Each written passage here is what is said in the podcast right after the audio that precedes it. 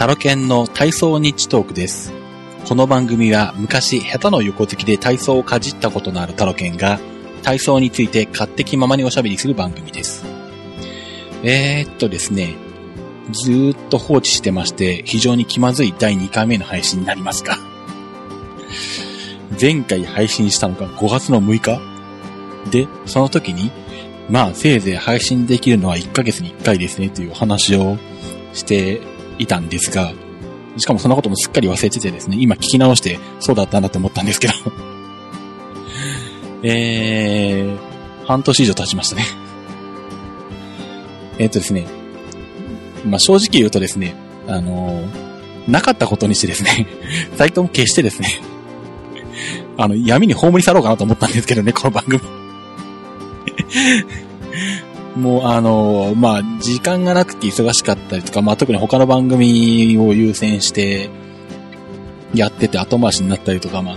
してた部分があったりとかですね。あとは、まあ、なんだろう。まあ、1回目もそうから言ってたんですけど、まあ、手探りでどんな感じで、あの、話していったらいいかわからないのもあってですね。結局、ずるずると配信せずにここまで来てしまったんですが、で、まあ、えー、なかったことにしようかなと思ったんですけど、あのーまあ、今年東京で世界選手権がありまして、えー、まあ、これを見てきたんですね。えー、まあ、これは予想通りというか予定通りと言いますか。うん、あの何年前だ ?20 年ぐらい前か？そんなに前になんないか？あの昔、福井県の鯖江で体操の世界選手権が行われた時がありまして、その頃はまだ、あの、遠いところに体操の大会を見に行くってことをやったことがなくて、まあそういう発想もなくてですね、まあそんなにお金もなかったりとかして、まあ今、あと今みたいにインターネットでバンバン情報があるわけでもなかったんで、まあ、あの、見に行くって発想自体がなかったんですけど、まあ、まあ次に日本で世界選手権があったら見に行きたいなとはずっと思ってて、まあそれが十何年越しだが、ね、今年、えー、体操の世界選手権が日本で行われることになったので、まあ、これはまあ絶対見に行きたいなと思っててですね。で、まあ、せっかく体操の世界選手権が日本で行われるんで、えーまあそれに合わせてですね、えー、本当言うと今年の、えっ、と、頭ぐらい、1月2月ぐらいとか、まあ春ぐらい、3月、4月、4月ぐらいから始めていって、えー、毎月1回とかですね、えーそこそこのペースで配信していってですね、世界選手権に向かって、向けて、まああの、えーわずかながらにですね、体操の盛り上げをですね、あの、手伝っていきたいなっていう つもりで始めたんですが、全然ですね、あのまできてなかったというですね、状態です。で、まあそんな気持ちで始めて、まあ続けられずに、まあ間は空いたんですけど、でもやっぱり世界選手権見てきまして、やっぱり、あの世界選手権ならではの感動というのがあったもんですから、まあやっぱり、あのこれを伝えたいなと、話したいなという気持ちがあったんで、まあ、えー、もうあれですね、あの、恥ずかしながら帰ってまいりましたっていう 感じですね。横井さんかやって話なんですけど、うん、そんな感じでお送りする2回目です。はい。で、まあその、世界選手権からももう2ヶ月くらい経ってるんですけど、2ヶ月以上か。10月のあった、うん、なんだ？10日前後とかその辺にやってたのかな？うん。なんでもう2ヶ月以上経ってるんですけど、まあでも、えー、その時のお話をちょっとですね、今回はしたいと思います。えっとですね、見てきたのが、えー、個人総合と、その翌日の、えー種目別の1日目です。まあ本当はもっといろいろ見たかったんですけど、まあね、あの、世界選手権自体は予選も含めれば10日間くらいかな。1週間以上やってるんですけど、さすがにあの、東京に住んでるんでもないで、そんなにずっと見に行くわけにもいかないですし、まあ他のいろんな予定もあったんで、まあそこだけ絞って見てきたんですけどね。まあおそらくあの、内村が、えー、史上初の、えー、3回連続、えー、世界制覇をやるだろうという予測のもとに、えー、まあ個人総合を見ようと、そのシーンを見たいなというので、えー個人総合を見に行ったのと、まあその翌日、まあ一泊だけしてくるっていう感じですね。えー、翌日の種目別を見てきたわけです。で、えーっと、まあ、この番組聞いていただいてらっしゃる方は、まあおそらく世界選手権、何らかの形で、テレビとか、まあ、少なくともニュースぐらいで見ていただいてるんじゃないかと思うんで、まあ、ね、あのー、内村が、えー、最後の演技、鉄棒の演技を決めた瞬間っていうのは、まあ、何かしら、えー、見ていらっしゃるんじゃないかなとは思うんですけど、うん。あのー、まあ、それ私はね、生で見てきたんですね。割と、まあ、あの、鉄棒に近い席を取れまして、運よく。うん。で、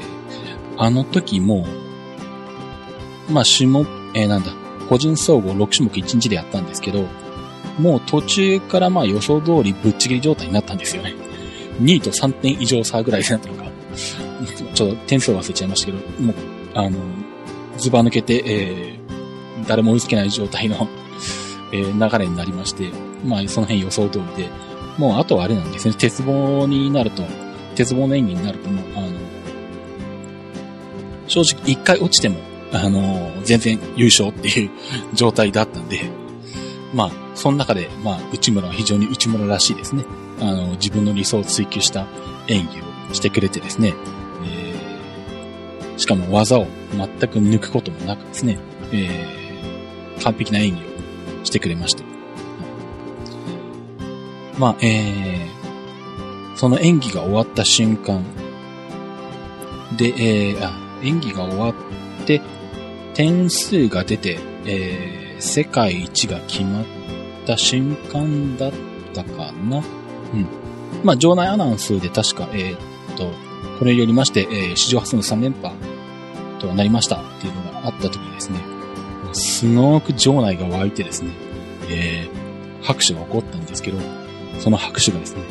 鳴りやまないんですよ。もうずーっともう、しかも観客ほとんど全員がずーっと拍手し続けてるんですね。まあなんでしょう、会場は東京体育館なんで、どれぐらいいるんだろう ?1 万人とか2万人とかなんかな数字よくわかんないんですけど。うん。が、まあ、えー、もうみんなが祝福してる。拍手が鳴りやまないっていう状態。ちょっとこれはあのー、ま、僕の人生の中でも、これまで味わったことのない感動でしたね。まあ、ぶっちゃけ言うと、人数だけで言うんだったら、あの、新日本プロレスの東京ドーム大会とか、何回も見に行ってるんで、あの、6万人の監視を得てですね、あの、みんなでやるウェーブとかですね。うん。まあ、あの、そういうこう大監視の見守る中の一体感のムードの、まあこれまでも何回か体験したことはあったんですけど、またなんだろう。うん。世界一っていうことの重みこれの感動ってのはまたそういうものとは全然違うんだなっていう実感した次第です。なんでなんでしょう。まあ別にこれは体操に限ったことじゃないと思うんで、それぞれ皆さん、あの、他にも好きなスポーツとか、まあ好きな分野とかいろいろとあると思うんですけど、まあ、なんかしらね、もし機会があったら、こういうなんだろう、世界一とかね、世界でただ一人とかね、まあ、そういう感動をなんか味わえる場面ですね、なんか体験していただけたらなと思いますね。うん、それぐらいなんだろう。うんこれを言うために、えー、体操日トーク第2回を配信しようと思ったというほどの素晴らしい体験でした。で、まあ、それで、えー、っと、内村の、えー、3連覇が決まりまして、まあ、ちなみにこの3連覇、えー、っと、まあ、一応ご説明しておきますと、あの、体操ってのはあれなんですね。えー、まあ、オリンピックが4年に1回ありますよね。えー、まあ、オリンピックで、まあ当然金メダルを取れば、まあ世界一。まあ個人総合で金メダルを取れば世界一なんですけど、えー、まあオリンピックがない、えー、間の3年間は世界選手権、体操の世界選手権っていうのが行われるんですね。で、そこでもメダル争いをやって、で、えー、まあそこで金メダルを取ると、まあやはり世界一が決まるという。まあ毎年世界一が決まるんですね。で、内村は、えー、まあ今年で3年目、世界選手権をえで連続、え3回個人総合金メダルを取った。まあ、これは、えー、史上初なんですね。これまで2年連続はいたんですけど、誰だわかんないな。ビロセルチョかな？わかんないですけど。うん。うん、まあ、あの、まあ、2年連続は初めてだったんですけど、まあ、3年連続っていうのは史上初っていうことで、まあ、その辺は、あの、テレビなんかですね、結構、この世界選手権盛り上げてたんですけども。で、えー、来年ロンドンオリンピック、がありまして、まあ当然そこにも内村は出ると思うんですけども、そこで取ったら4連覇になるわけですね。で、さらにその次の年の世界選手権も取ったら5連覇。なんで、世界選手権と、えー毎年の行われる世界選手権と、4年ごとに行われるオリンピック。まあそれを一緒くたにして、えーまあ、えーその年の、えーまあ、金メダリスト、個人総合の金メダリストを、まあ、えーチャンピオンと言っていて、まあ、それが、えーまあ何年するかで2連覇3連覇って言ってるんですね。で、えー、ということで、まあその個人総合を見てきて、で、まあその翌日ですね、あの、種目別を見てきまして、種目別は2日間で行われるんで、えー、1日目はですね、床とあん馬と、えー、跳馬なんですね。あ、ごめんなさい。床と、えー、あん馬と釣り輪なんですね。で、えー、なん結構近い、近いというかなんだろう。えーっと、器具に近いんじゃないかなと思って、えー、撮ったところ結構遠かったんで、意外に、えー、あんまり見やすくなかったんですけども、えーっと、まあそれでもあの、生で見てるわけなんですが、なんだろう、あのまあテレビでね、あのそのせ、なんだ、えー種目、種目別の1日目の様子を見ていらっしゃった方はご存知だと思うんですけど、うん、内村が、えーっと、床の演技やったんですね。で、最初、えーっと、出た点数が、えーっと、2位の点数だったのかな？その演技完了時点で。まあ最初演技者じゃなかったんで、その後も演技者はいたんですけど、ただ途中で、えーっと、修正されたんですよ。えー、0.2上がったのか。会場は、あの、最低限の、あの、場内アナウンスしかないんで、なんで上がったのか全然わかんなかったんですね。まあ私、その時あの、ツイッターで、演技の様子とか、あの、進行具合とか、あの、点数とか、つぶやいてたんですけど、まあ要は実況してたんですけど、まあ、とにかくなんかこう、点数が変わったんで、ああ、なんか修正されたんだと思って、で、まあ、修正されて、えーっと、1位に上がって、で、まあ、床は金メダルになったんですけど、まあ、えー、その場所では、えっと、修正された理由が分からなかったんですね。で、後になって知ったんですけども、内村が、えー、1本目にやった技がですね、後方抱え込み2回宙返り、えー、2回ひねり、いわゆる新月面ですね、抱え込みの新月面。ね、に見えたんですね。で、審判にもそう見えたんですね。だけど、実際にはもう一回ひねりが多かった。えー、後方に抱え込み2回宙返り3回ひねりだったんですね。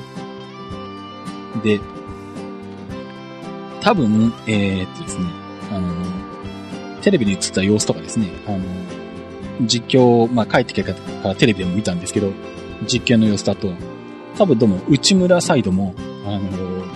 多分ここは審判は見逃すだろうなっていうことも、あの、予想してたらしくて、ああ、やっぱり見逃してるよって。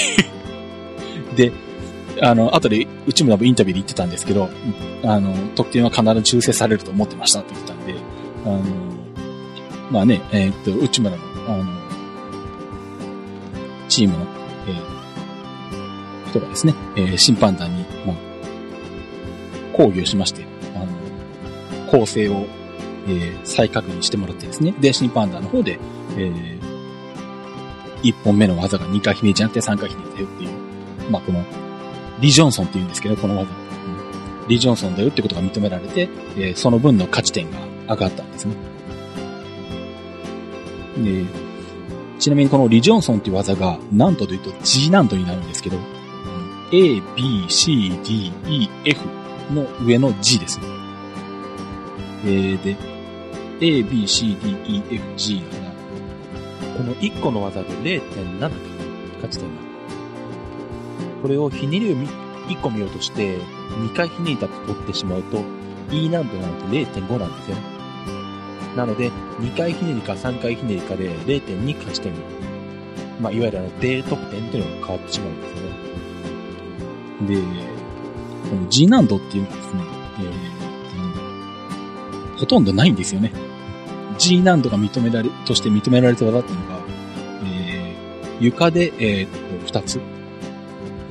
鉄棒で3つしかないんですね。で、他のあん馬とか、釣り輪とか、平行棒とかには、G 難度の技ってないんですよ。F 難度までしかないんで。なんで G 難度の技自体、私初めて見たんですけどね。テレビを含めて見たことなかったんですけど。でも、えー、っと、初めて生で G 難度の技見たんだけど、えー、G 難度に気づかなかったっていうですね。おいおいっていう感じなんですけど。まあ、ただね、正直ね、あのー、まあ、ヤフーニュースなんかでもそういう風に書いてあったんですけど、ひねりが早すぎて見えないと。ああれは見えないです。帰ってきて、テレビで意識して見たんですけど、やっぱりね、あれはね、無理。2回ひねりと3回ひねりね、見分けつかないわ。あの、1回宙返りの、後方伸身宙返りの2回ひねり、3回ひねりとかだったら、多分3回ひねりと4回ひねりも見分けつくかな？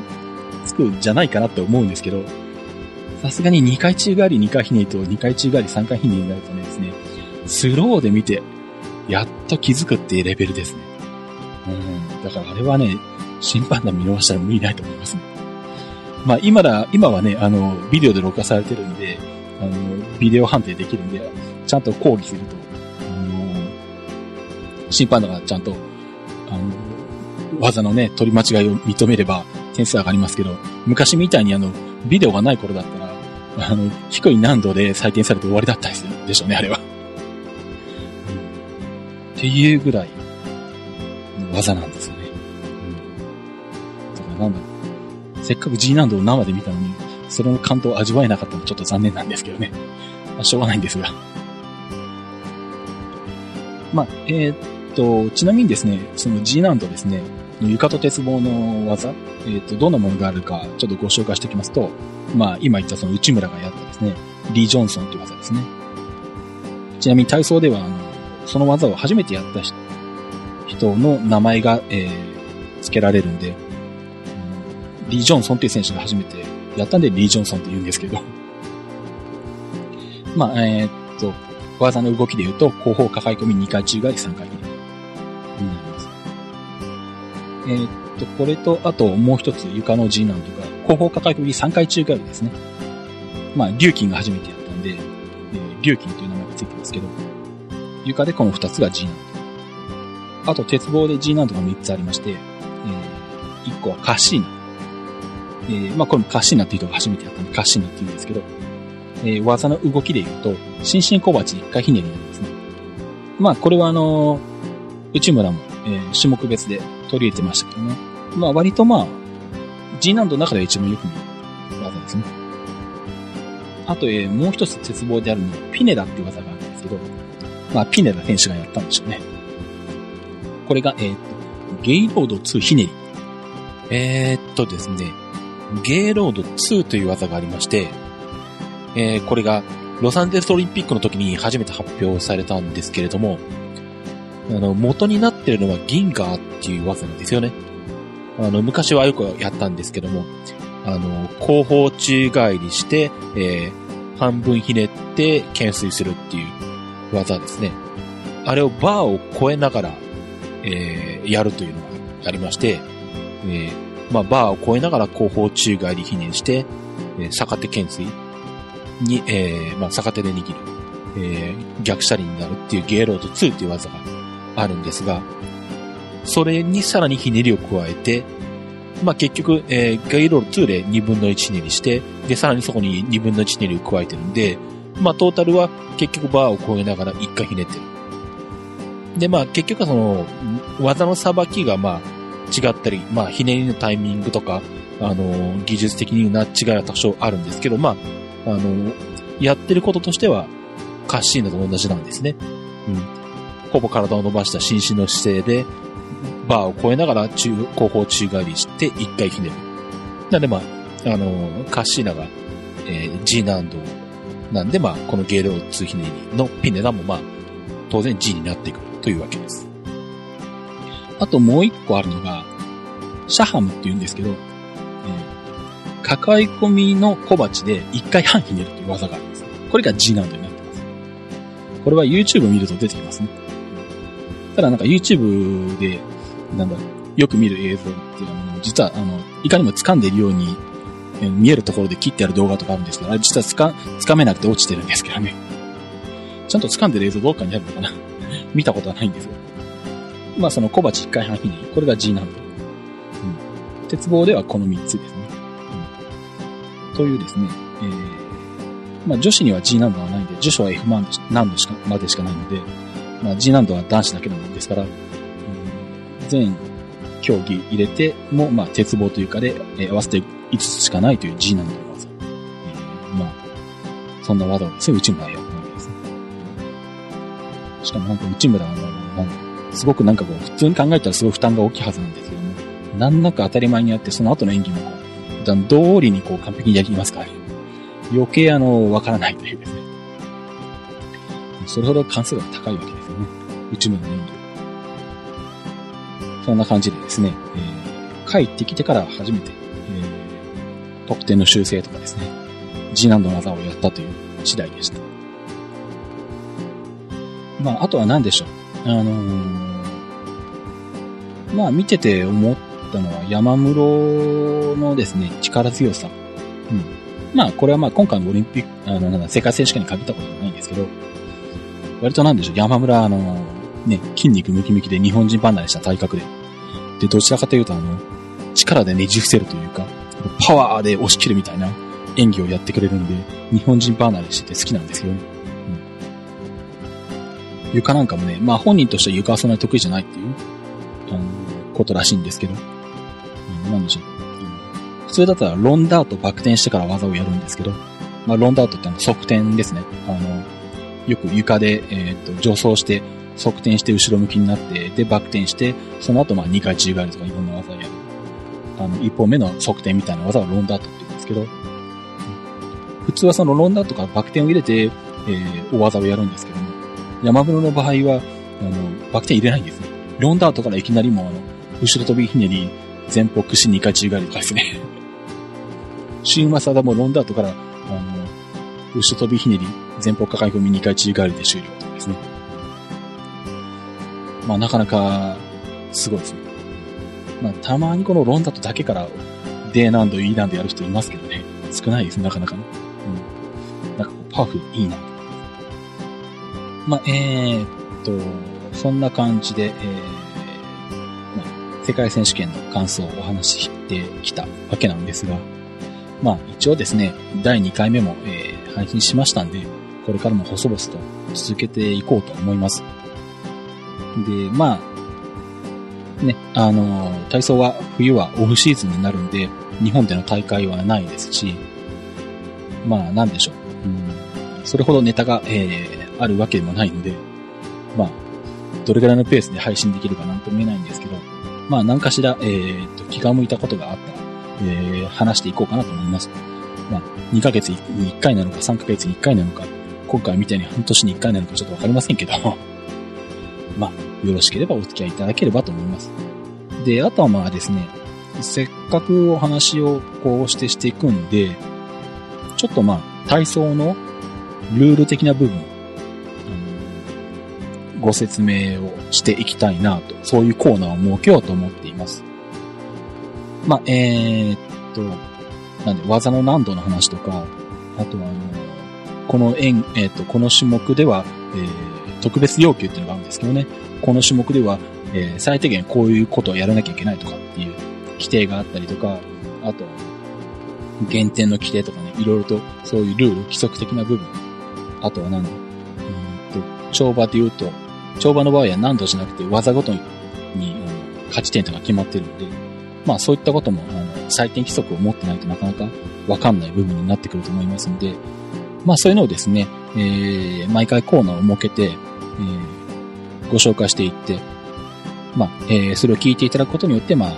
体操のですね、ルールをしていただいて、えー、まあ、体操を見る上でのですね、えー、一助になって、えー、なればなということで、まあ、そのコーナーを続け、えー、次回からやっていく予定でおります。ということですね。まあ、あのー、よろしければですね、またマイペースの配信になりますけど、えー、お付き合いいただければと思います。えー、っとですね、あとは何だろう。2回しかやってないから今年ありがとうございましたっていうのが微妙なところなんですけどね。まあ、うん、まあでもとりあえずあの、聞いていただいておりましたら、おりましたらっていうのも変な話ですね。これ聞いてるってことは当然聞いてるんですけどね。あの、まあ、今年もお世話になりました。はい、来年からもよろしくお願いいたします。ということで、えー、体操日トーク第2回目でした。はい、まあ、来年のですね、第3回の配信、いつになるかわかりますけど、気長にお待ちいただければと思います。では、えー、ということで、えー、体操日トーク第2回を終わります。バイバイ。